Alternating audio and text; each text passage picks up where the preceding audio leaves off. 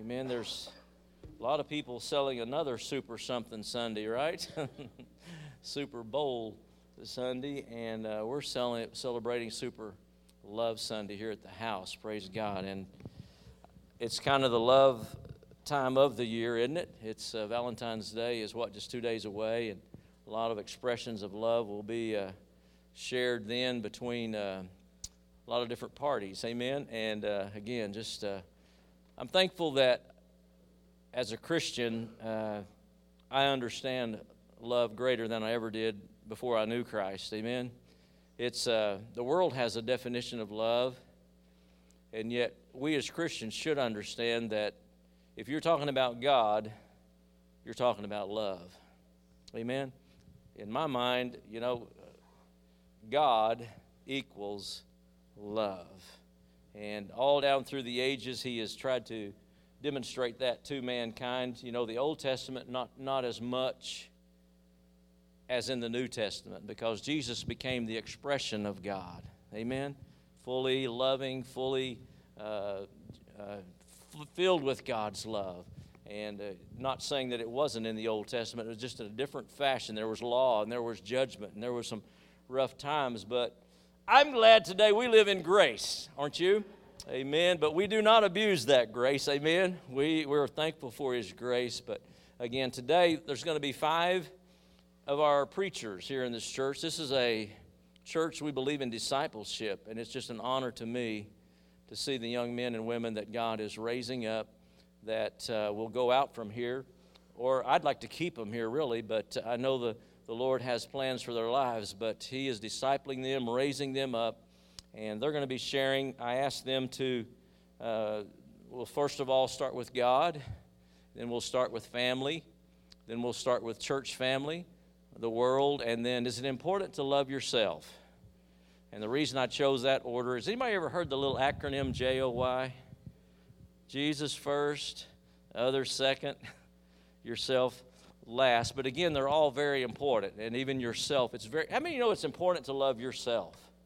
And again, that'll kind of be the order today. But I'm just going to kind of do about a two minute intro here today. Uh, you know, Jesus, I believe, really wanted his disciples to understand love and he demonstrated it in so many ways. As I've been watching uh, The Chosen here lately, it, I, I, love the way they portray him in that particular series. Uh, just, just the way that he handles different people the prostitute, the leper, the tax collector, the soldiers, the, the high priest, all the different, different ones. It's just amazing the love that just exudes and, and flows forth from his heart, even though he may not be agreeing with their lifestyle or agreeing with what they're representing or what they're doing, he still walks in love, doesn't he? And, you know, that's a message for us today, I believe, as Christians, as we are, and in fact, I have a, a little round button that I have on my mirror. It says, I represent Jesus today. And I look at that every morning and think, I've got to go out, try to do my best to represent Him. Do I fail sometimes?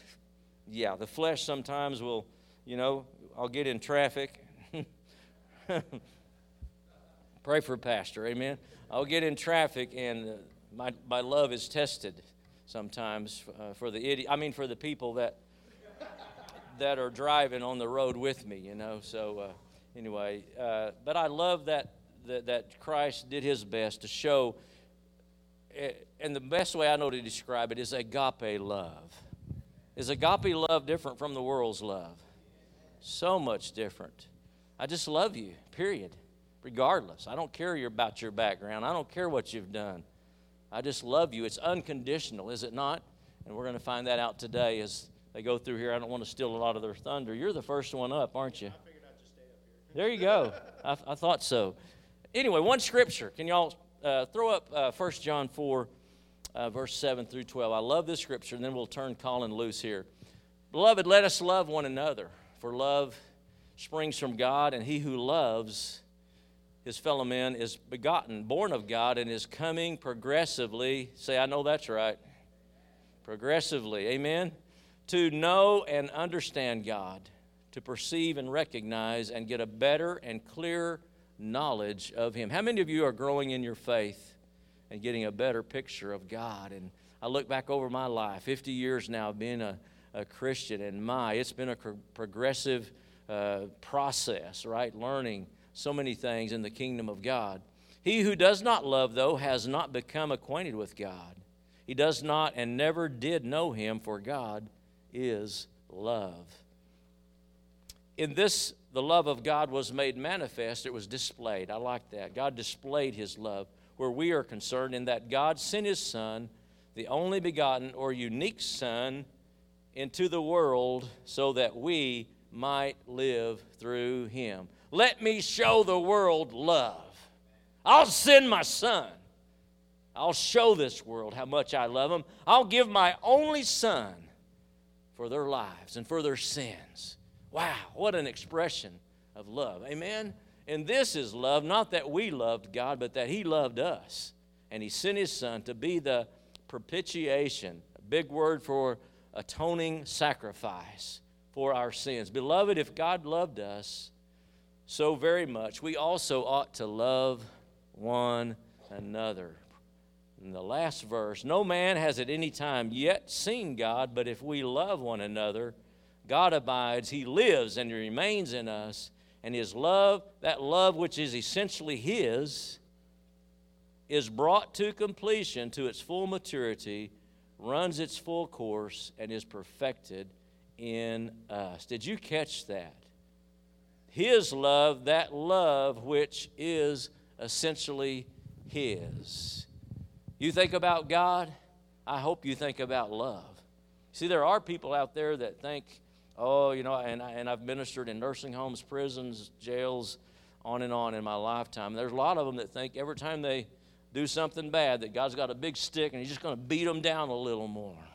No, He's loving you and He's wanting to believe the very best in you, and He's wanting to give you a hand up to come out of that lifestyle. Amen? Because of His love. And I'm about through. One more statement. I put this on Facebook this, this week. God loves from an outpouring of who He is. God loves from an outpouring of who He is. It just flows out of Him, doesn't it? Amen. So today, as we go through here, you're going to talk about the first one, our love for God. Come on up here, make Colin welcome. He's our youth pastor here at the house, and uh, bless you. For those who don't know, I have a tendency to ramble, which is why I have a tablet with everything written down. Um,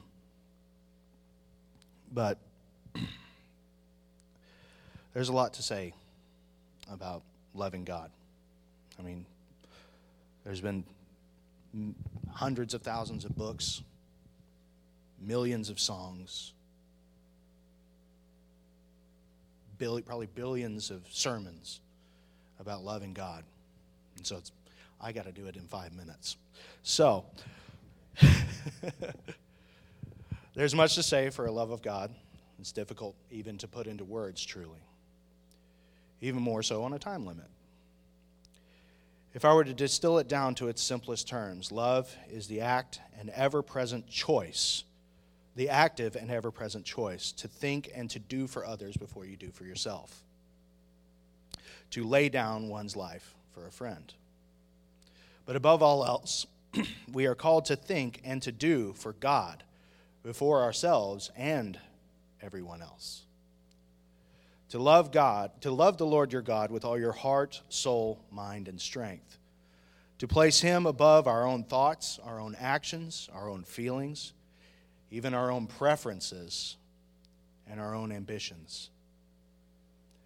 Giving up ourselves to His will and His work for us, regardless of what it costs us.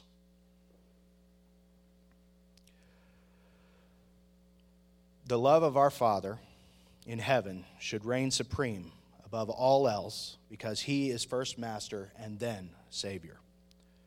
A master's authority is not confined merely to the hands of the servant, but to their whole body. But because he loves us in return, he does not force us to relinquish more than we are willing to give. But it grieves him beyond comprehension, like a spouse who begs their partner for a marriage to be all in but only receiving a companion for a part time basis when it's suitable or convenient. Far too many people live their life, live relationship with Christ this way. N- nobody in this room, of course. We're all, we all got it right, right? All the time? All the time? Everybody? I'm preaching to myself too here, by the way. Jesus even expressed the importance of our relationship with him in this way. In Luke chapter 14, verse 26, if anyone comes to me and does not hate his own father and mother in the sense of indifference or relative disregard for them in comparison with his attitude towards God, and likewise his wife and children and mothers and brothers, or sorry, brothers and sisters, yet even his own life, he cannot be my disciple. I was praying about this in the prayer room, and I thought of an example of trying to make that comparative. Has anybody ever been in a dark room and you turn on even just a small light? It gives a lot of light. But then whenever you flip the light on on the wall, it's so much brighter. The world lives in darkness. Our love for each other is the little flashlight, and our love for God is the light switch on the wall.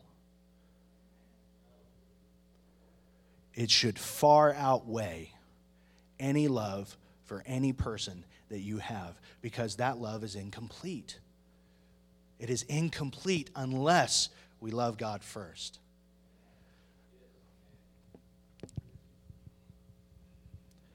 Likewise, in the Sermon on the Mount, Christ said, as recorded in Matthew 6, Do not worry or be anxious, perpetually uneasy or distracted, in saying that, What are we going to eat? And what are we going to drink? Or what are we going to wear? I heard it, I heard it said one time that what are you going to eat that's worrying about sustenance? What are you going to drink that's worrying about, well, sustenance, but also, you know, provision and, and your life, because water is necessary for life. And what are you going to wear that's worrying about your status with the world, worrying about, you know, what you're going, what the world thinks of you. He said, don't worry about these things. For instead, first and most importantly, seek, aim at, or strive after his kingdom and his righteousness, his way of doing and being right, seeking the attitude and character of God, and all these things will be added unto you. Much like there's a provider in a marriage, there's provision in marriage.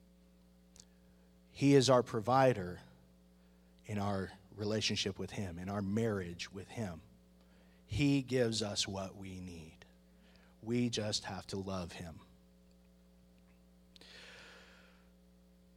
When we place our love for God above all else, all the rest just simply falls into place. Because we will be given His heart and His desire and His attitude and His character and His righteousness just like the song says, when we turn our eyes on Jesus, the things of this earth grow strangely dim. And it is strange. It is very strange. The things you used to run to, for me, before God got a hold of me, I, whenever I was upset or angry or I needed to get out frustrations, I would go and listen to, ha- to hard rock music. And I never noticed the transition but eventually it got to a point where I don't even listen to that anymore. Whenever I'm upset or angry or frustrated, I go to prayer. I go to worship. I'm not bragging on myself. I'm just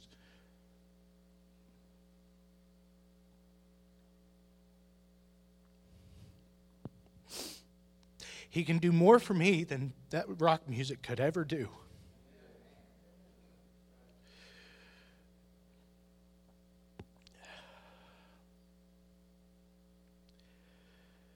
It doesn't matter if I know where my next check is coming from. My eyes are on Him. It doesn't matter if my Netflix account is active or not. My eyes are on Him. It doesn't matter what this world has to offer the cars, the money, the houses, the the status, it doesn't matter. It all grows strangely dim. And it doesn't matter how much the devil tries to scare me with the waves. I simply look at his defeated face and say, You fooled me once, and it won't happen again. I'm walking on these waves into the hands of my Savior, and there is no wave that will bring me down. Just as there was no grave that could bring him down. So I encourage all of you to put your love for God in its rightful place as first in your life and in your heart. To place His desires above your own, to get as close to God as you possibly can.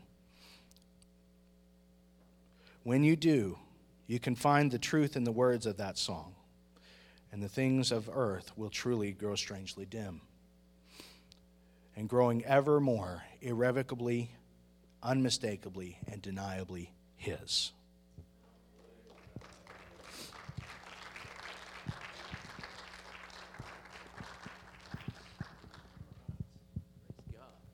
Thank you. Amen. Juan is up next, and he's going to be sharing about our love for family. Amen. And I just thank God for Jesus. I thank God for just allowing us to come to church just one more time. And then just talking about family. When I think about family, I think about us being a family of God. And I think about how Jesus hung on that cross. And he looked in that cup and he saw his family. He looked in that cup and he saw his children. He saw brothers, he saw sisters, he saw pastors. And he sat on that cross and he hung on that cross and he gave his life that we could have life. When you think about family, you think about unity. When I think about love, I think about the L is for long suffering, the O is for overcoming, the V is for victory, and the E is for everlasting. See, we, when you have a family and you love your family, we can't have that faucet type love. You know, you you love them when you want to, and you turn. But when you love, when you have that genuine love, whether it's blood family or whether it's spiritual family, when you love somebody, you just can't help that you love them and you'll do everything that you can to make sure that you can help them. And that's that kind of love that God wants us to have. He wants us to have that love, that agape love that Pastor talked about earlier. That's the love that we should show. Because you got to think, as growing up our family, we're talking about love, as you get older and you begin to see the ones that you look up to as they get older, you know, and then they start to pass. And then the only thing that you, you, you go back and you look back at those memories for those loved ones, for those family members that you have. When I think about my great grandmother that passed, when I think about my Aunt Patricia that passed due to cancer recently, but then I think about the memories that she made, the love of God, being, being patient with people, all those type of characteristics that, that she showed. Those are the things that I want the world to see in me. And when I think about family, I want them to be able to see that same love that I have for my family. I want them to see that same love in my wife. I want them to see that same love in my children. Because the, more, the most important thing when you talk about love and you talk about your family is you make sure that your family have Jesus Christ in their life. Because I don't, as a family, I don't want to go to the kingdom and my wife not make it. As a family, I don't want to go to the kingdom and my children don't make it. If I leave from here and my children are still here and they have kids, I don't want to go to the kingdom and my grandchildren don't make it when we talk about love and we talk about family, the most important thing is loving God and making sure that we know who Jesus is. Just like Brother Colin talked about, all these other things, God will give it to us. But love, having God, having love, having unity, that is the most important thing. Because when Christ came, he came to fulfill the commandments. And when he fulfilled the commandments, he said, I, I, I fulfill these ten and I replace them with one. Is that you love ye one another. Above all is charity. You have charity. He said, because if you don't have charity, you don't have my spirit. So as a family, that's what we should have. We should walk out and we should be showing love. We should, we should walk out and we should be showing unity. And that's one of the main things that I felt as a family when we came to this church, what, seven, eight years ago now, maybe? I don't remember the exact amount of years, but it's been a while. But when I came into this church, I didn't know none of the songs Sister Sheila would sound like. I'm glad we got them up here Because I, I don't know any of these songs called more Southern gospel.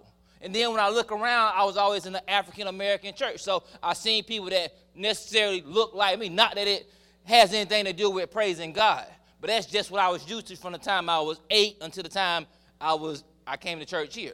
So it's like in, in the mind, the mind is wanting to battle with these things, but I'm like, that don't matter. And then Pastor David got up here and he started preaching. I said, okay, I can I can slowly start to remember these songs that my sister is singing. I said, but the most important, and it's good to give God the praises, and it's good to lift his name up. But the most important thing is to make sure that that word that he's preaching, because I can't show love, I can't have love, and I can't pour out love, and I can't pour out all these other things that my family need if I come here to get nourishment, and the preacher ain't preaching nourishment so that I can nourish, give that nourishment to my family, that I can take that nourishment out to the world. And that's what we felt when we came here. We felt love as a church family. We felt love coming through the songs. We felt love coming through the prayers. We felt love coming through the musicians. We felt love coming through the pastor. And when you come to a church family, that's what you want to feel. You want to feel love. And not only that, but when you're going through life and hell breaks loose, you can come to your family and say, Hey, I got a testimony. Or, family, I'm going through something. Sometimes as a, as a family, you need a family member to lean on. Sometimes it get tough. Sometimes it get rough. And just for them five minutes or them 10 minutes, that family member just holding you and letting you know everything is to be all right. I ain't saying that he to fix it tonight. I ain't saying that you ain't to cry. But what I'm, gonna, what I'm telling you is that joy to come. I don't know when it's going to come, but as your brother, as your sister, we are in this together. I'm, I'm locked tight with you. We on this same ship. We on that same ship of Zion that has landed many a thousands. And I'm with you, brother, and we going to make it. That's that love, a family that God wants us to have. Amen.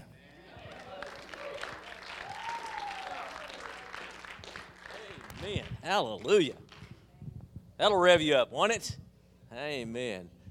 Hallelujah. Next is church family. Brother Terry, I love this man. He's uh, he has a heart for the church. God has given him a lot of great words and even books about the church. So God bless you as you talk about our church family. Amen. And thank you for introducing all of these young pastors. I appreciate that.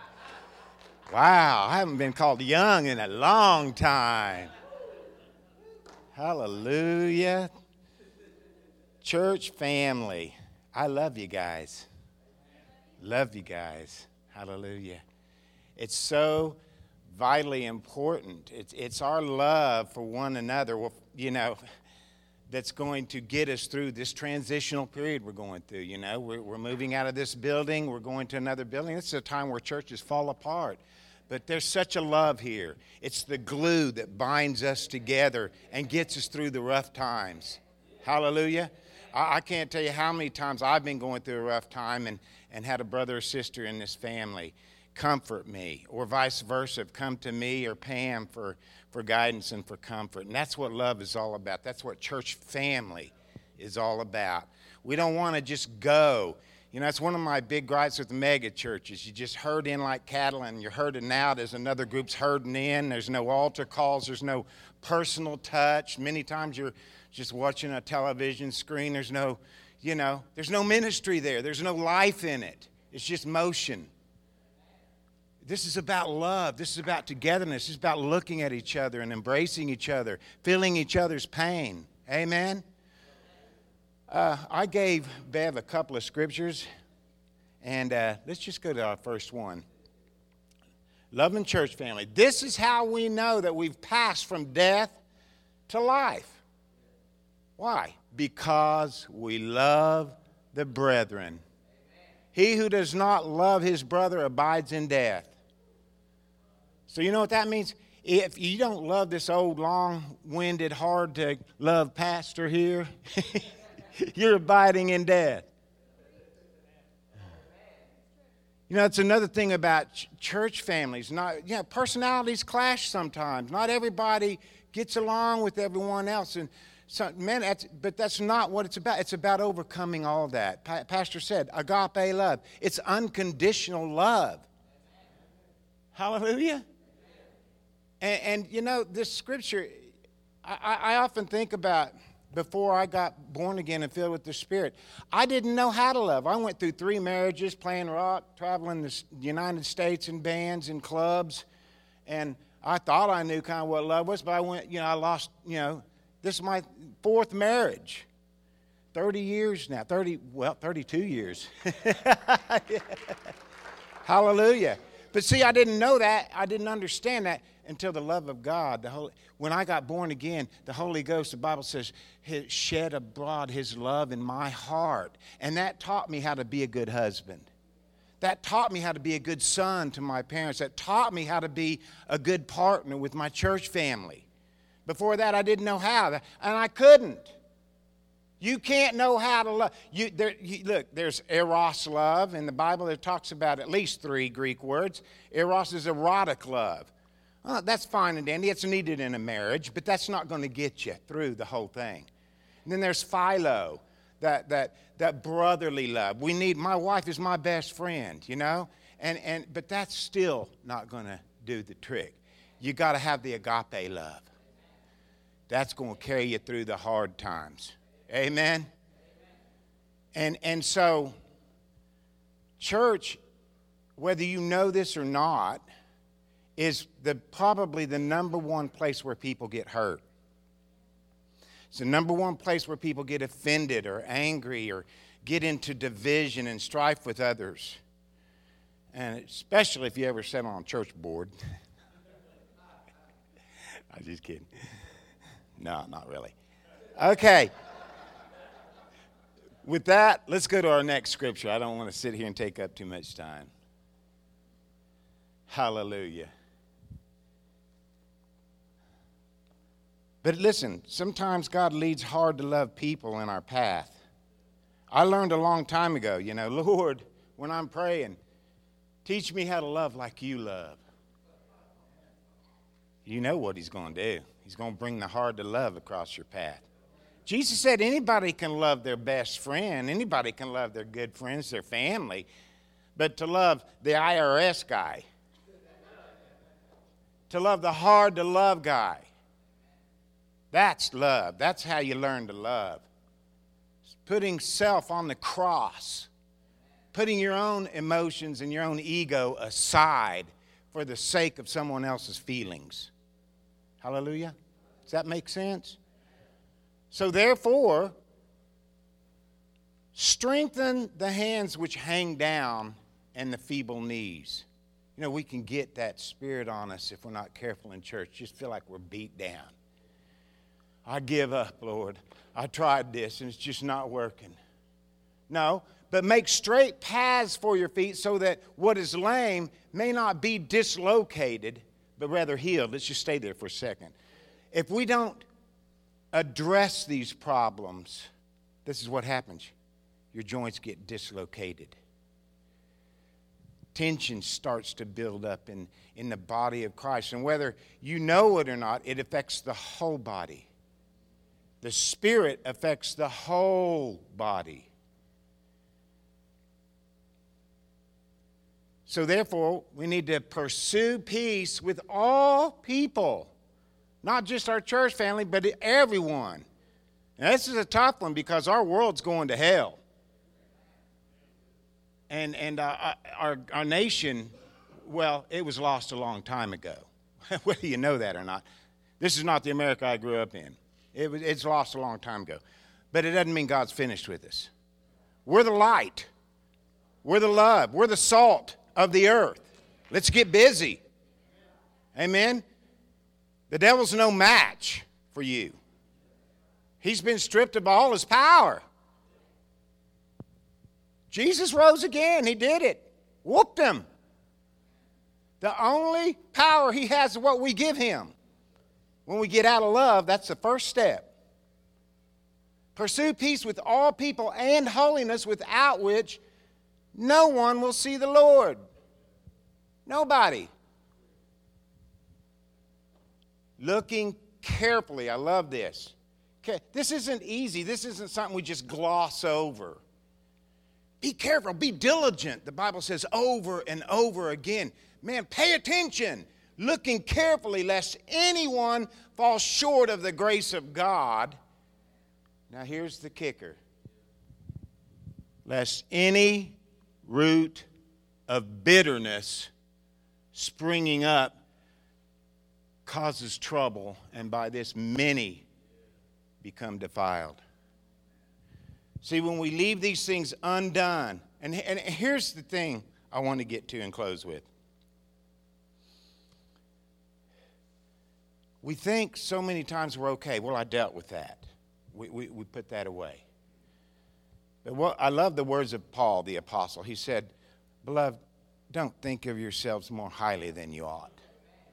That's not just a pride issue, that's looking carefully because the fact is, things happen in our life from our childhood all the way to our church family that they just get buried. They get buried. They get buried. They go deeper. They go deeper. And we thought we've dealt with it. We think we're okay. But the devil wants to gloss it over. See, the devil will he'll gloss it over with joy and all these other indulgences and fleshly things that keep you distracted from dealing with something, and then it becomes something that you're not even aware of. There's no way you can detect it because it's buried. But God. He knows. God sees the inside man, the inside heart. He knows. You can fool yourself, you can fool your neighbors, but you can't fool God. Now, here's the kicker Do I want to cooperate with God? Because you have the power to shut God out. And I, have been preaching long enough to see one person sitting there getting the glory and anointing and life changing message, and another person sitting here filing their fingernails. It's up to you.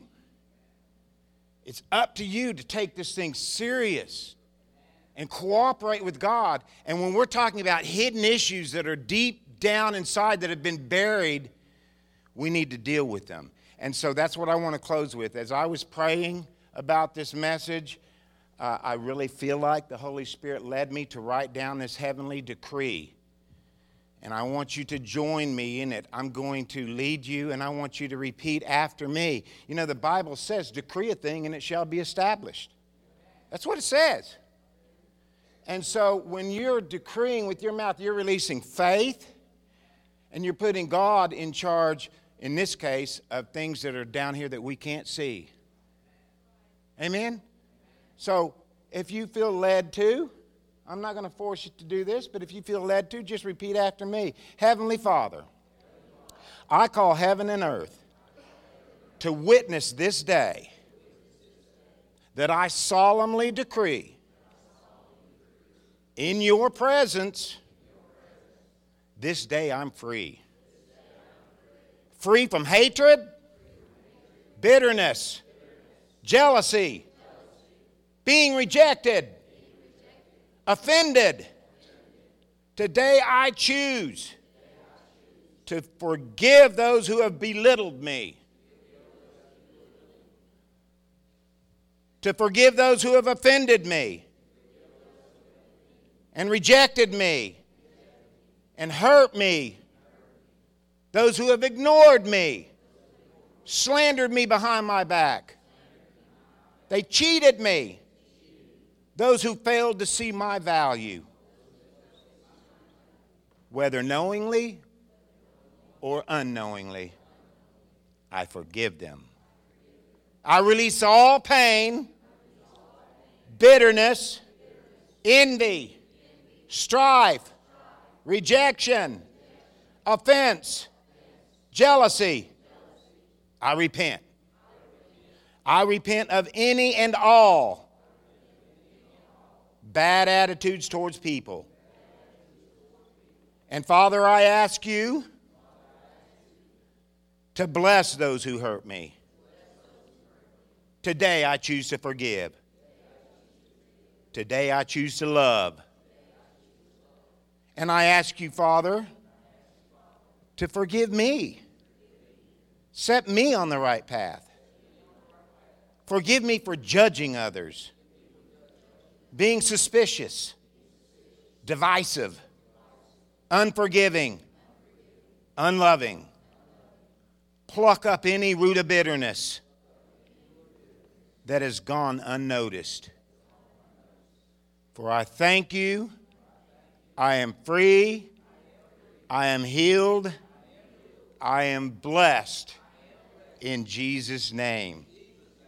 Don't you feel better? You're free. You're free.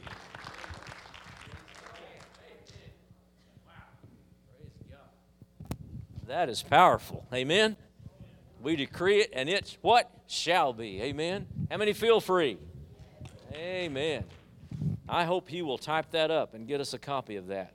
Amen. We'll uh, Pam will help him on that. I bet. Amen. Now, brother John Boyle is coming. Gonna he's kind of had been under the weather, but he's going to share love for the world. Amen. Hallelujah. Welcome, John Boyle. Appreciate him. He's doing double duty today, back there shooting out our live stream across the, the, the world. God bless you, brother.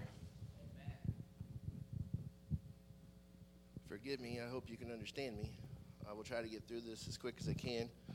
Um, so, love of the world and love for the world. If we've read our Bibles, we know that we're not to love the world but we should still have love for the world, those in the world. So I'm going to use some of Pastor's notes because I asked him this morning if he would, if I wasn't able, if he could do this for me. So he jotted me down some information. Um, so let's look first at 1 John 2 15 through 16. It says, Do not love the world or the things in the world. If anyone loves the world, the love of the Father is not in him.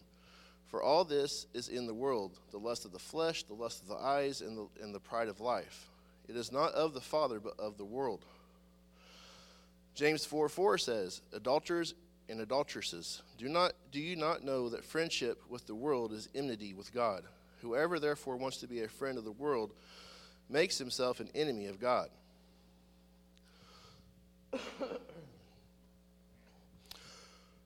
John 18 36 says, Jesus answered, My kingdom is not of this world.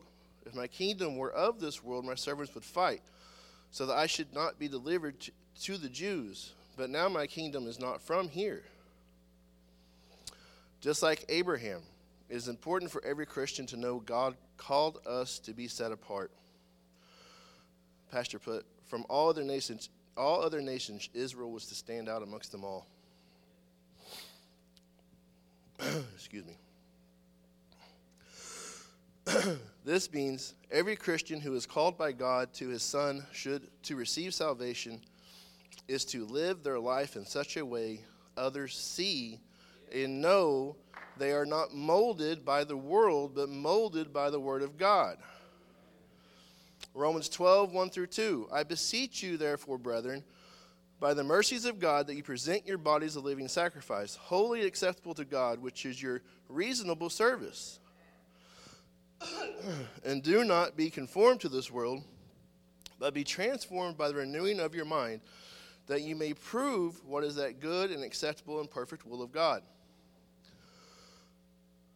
so I ask if we are called apart from this world, our bodies to be a living sacrifice, our home not of this world, in a world that is becoming ever more hostile, reprobate, accepting of making what is wrong right and what is right wrong, then how are we to have love of the world? We aren't. We are to be as Jesus. Matthew 28 18 through 20. And Jesus came and spoke to them, saying, All authority has been given to me in heaven and on earth. Therefore, go, there, go therefore and make disciples of all the nations, baptizing them in the name of the Father, the Son, and the Holy Spirit, teaching them to observe all things that I have commanded you. And lo, I am with you always, even to the end of the world. John 17, 14 through 16. I have given them your word, and the world has hated them because they are not of the world just as I am not of the world. Listen to this. I do not pray you should take them out of the world, but that you should keep them from the evil one. They are not of the world, just as I am not of the world. That's very important, what I just read. We are not to make ourselves as the world. We are to be set apart to be an example, to be a light, as Colin talked about, so that the world has a place to turn to. If we are the same as the world, then where is the world going to turn? To itself? We cannot conform. We cannot give in. We cannot be as of the world, but we must love those who are in the world. Terry says all the time, he said it this morning again. We are to be light and salt. I've said many times up here that we should never be Christians with our heads in the sand. The crazier this world gets, the more I see people of faith losing that faith, conforming to the pressures of the world, forgetting that biblical worldview that they should have ingrained in them, forgetting that sound doctrine that is the Word of God, and becoming more and more tolerant of sin. We are not to love the world, for this world is passing away. But we are to try and love the lost out of this world. Jude 123, but others save with fear, pulling them out of the fire, hating even the garment defiled by the flesh.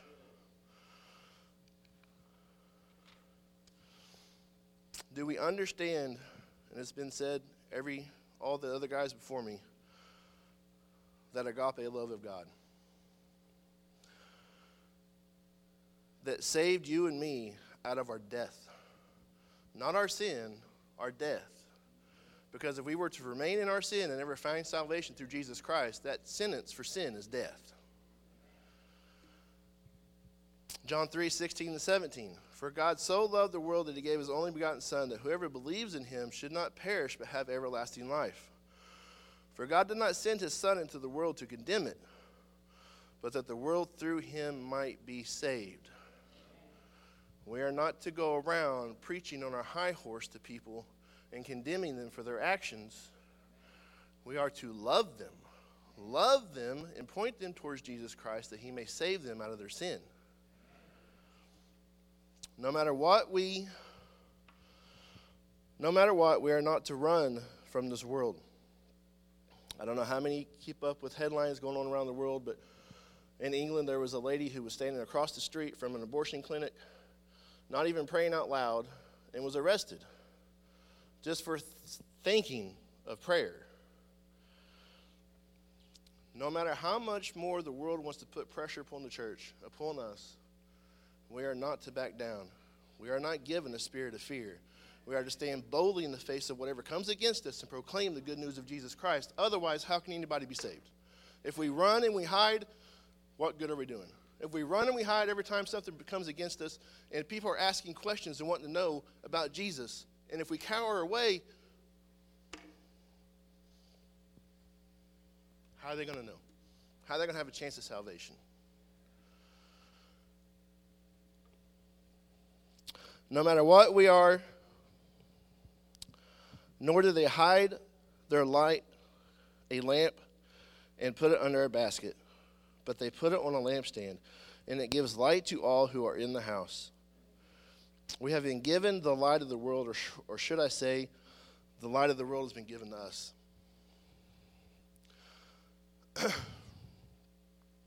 that through him, Jesus, we, we might be saved.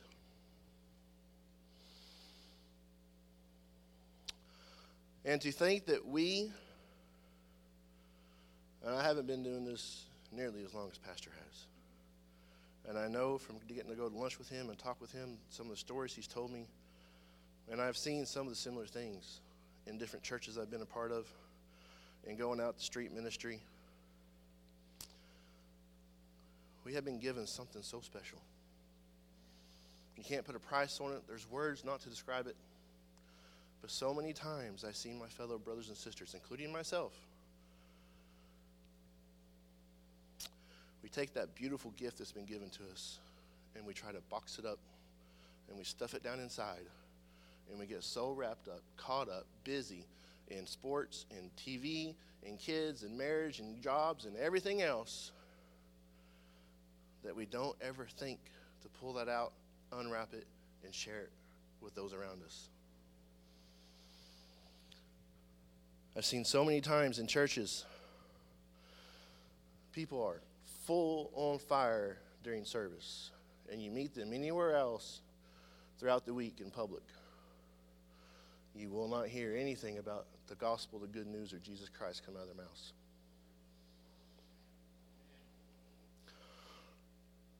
What good is that doing if we can put on a big show in front of our brothers and sisters on Sunday? And the rest of the week, when the world's hurting, crying for answers, we're mute.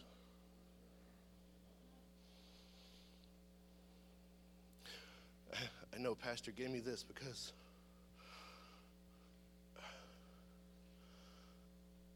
evangelism is big on, on my spirit. We cannot hide this. Evangelism is not everybody's calling, it's not evangelism. But we all, every day, have the opportunity to evangelize, to share the good news of Jesus Christ, to point people and lead people towards their salvation through Him. If we do nothing, if we do nothing, then how many people are ever going to sit back and watch just walk over the cliff? If we do nothing, how many more are not going to find their salvation? Because we gratefully have ours, but are unwilling to share it with anybody else. They need to know. If you come out of your shell at all and look around at people at your workplace and other places, they're hungry. They're asking. They're seeking. They may not know the right questions to ask. They might come at you offensively. Believe me, they want to know. And we should be willing to share. We should be willing to take time out of whatever we're doing at work, at the grocery store, or whatever, and be able to minister to them and point them towards Jesus. And lastly, Romans 16.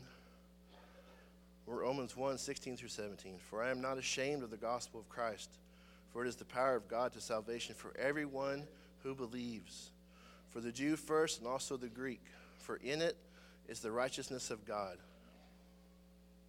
From faith to faith, as it is written, the just shall live by faith.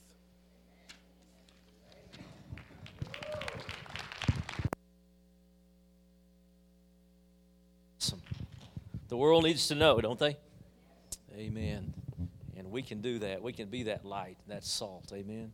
Showing them Jesus every day and then use words if necessary, right?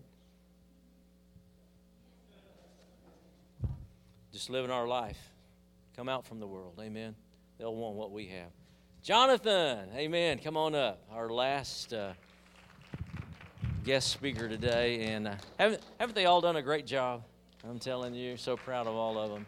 Proud of this guy. Man, the Lord has, has done a work in his life, and he's such a blessing to so many people. And he's going to be talking about loving for yourself or loving yourself. There we go. Amen. Man, as a church, to have the first off to follow those four guys, uh, and then to just any church, whether whatever size, to have four guys with hearts like that in a church is uh, we are very blessed to have you guys. I'm going to do my best to do. I think. I think I can, uh, and of course, I think uh, Pastor David finagled his way for me to specifically uh, speak about this one because he said the other ones were taken. I was like, oh, they got the easy ones. and so, I, man, I struggle with this a lot, and uh, and I'm really hoping. I I knew this guy who uh, I'm not nervous. I don't get nervous in front of people, but I get nervous because I feel like I want to make sure I say the right thing that God wants me to say. And I even knew this guy who used to burp nervously before he preached. It wasn't because he was nervous, he just was so, he just wanted to do right by God. And anyway, so I don't know. I'm going to I'm gonna read Luke uh, chapter 7. I don't know, uh, Bev, if you can find that or if y'all could all turn that. I'm going to get to that in just a second. Uh, but first, I kind of titled this mini sermon or whatever you want to call it, The Fight Within, because loving yourself most of the time, why we can't is we feel that we're not worthy of that, of loving ourselves. and I have struggled with this. The enemy, the enemy wants nothing more to make you, as a Christian, to feel you are not worthy of love, loving yourself. And I feel like, especially in this time, in this days that we are living, that that's one of his main attacks to Christians, to preachers, to that you're not worthy of doing what you're doing.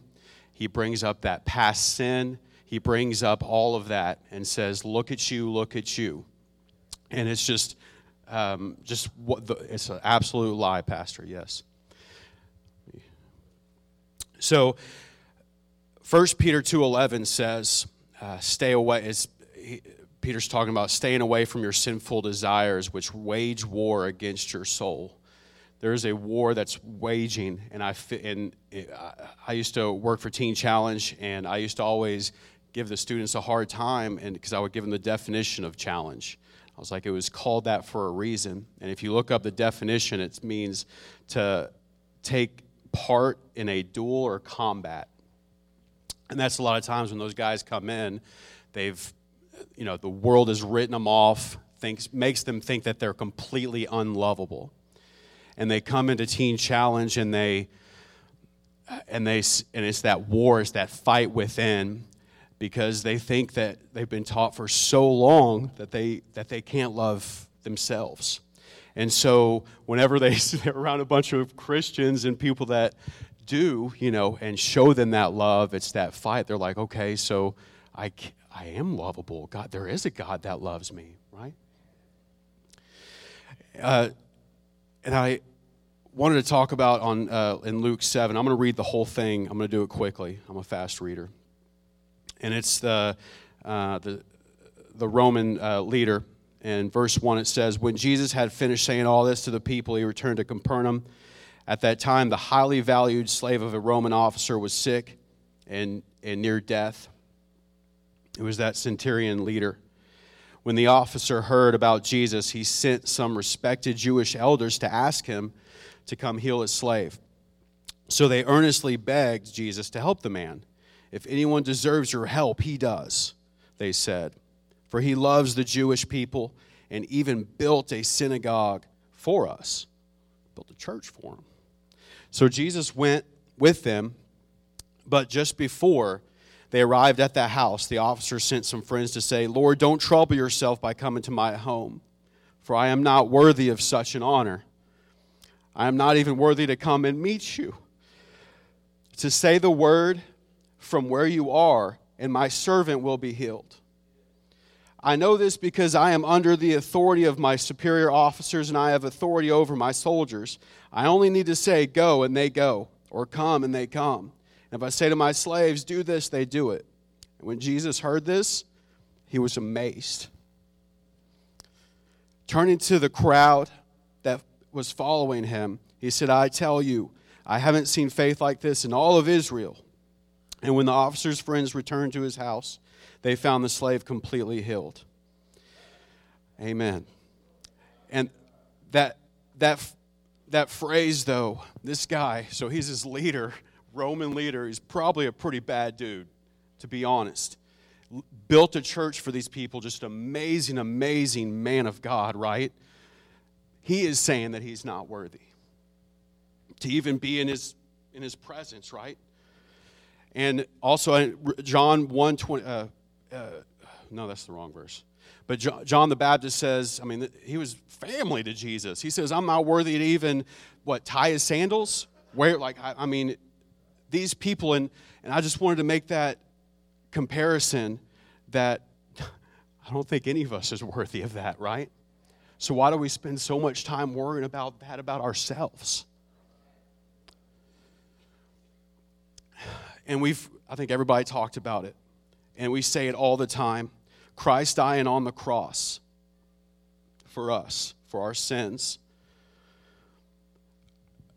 That phrase, we, it's, but that's l- literally the greatest act of love in all of human history. There is no greater. The, the mic is hot. Someone can come tell me if there's any other. There, there isn't. That is the single greatest love. And if the God of this universe can do that for me and for you, who are we not to love ourselves?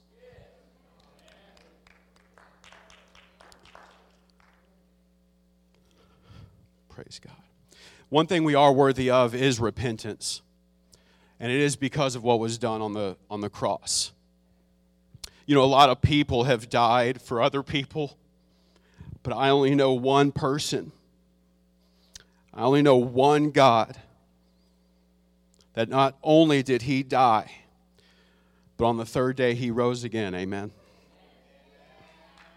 Amen. So I, so I just want to uh, just close uh, and, and, and, and say that for me personally, um, it's, it was a hard road for me to be able to, to love myself, and it wasn't just because of things that I've done and the enemy attacking me. And to know that, um, you know, that fight within and, and that it's, um, it, it, it was all finished at the cross. Amen. Thank you.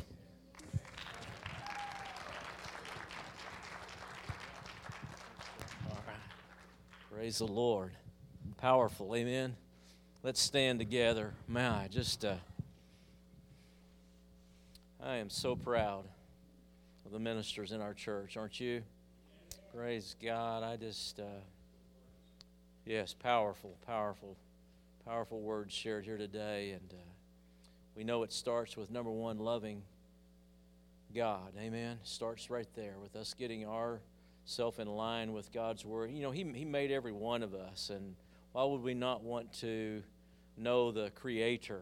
Amen. The one that gives us the very breath that we are breathing even now. So, all of these other relationships, and again, each one of them just uh, covered their point very, very well. If we could dim the lights, please, we're going to uh, just give you a chance today. Uh, just uh, reflect what you've heard from these ministers of the gospel today that I know are very genuine, sincere, living the life, and I have great respect for every one of them. They're my brothers in Christ, and uh, what's been shared today is for your benefit, for my benefit. As we look at these different categories, there may be an area perhaps in your life where there's some room for improvement. Maybe there's been something going on in your family that uh, uh, an indif- a difference of opinions, uh, turmoil, strife, and uh, you just want to lay it on the, the altar today. I know we prayed the, the, the decree a while ago that covered so many things, but if you're here today and say, I, there's a a problem in one of my love relationships and I want to get it right today. I want to leave it here at the altar today. If that's you, just slip your hand up and we want to pray. Yes, pray for you. Yes, I see that hand. Anyone else today? I just want to repent, ask the Lord to forgive me. I've harbored some bitterness, I've harbored some, some things in my life that I want to release to Jesus today. Anyone else?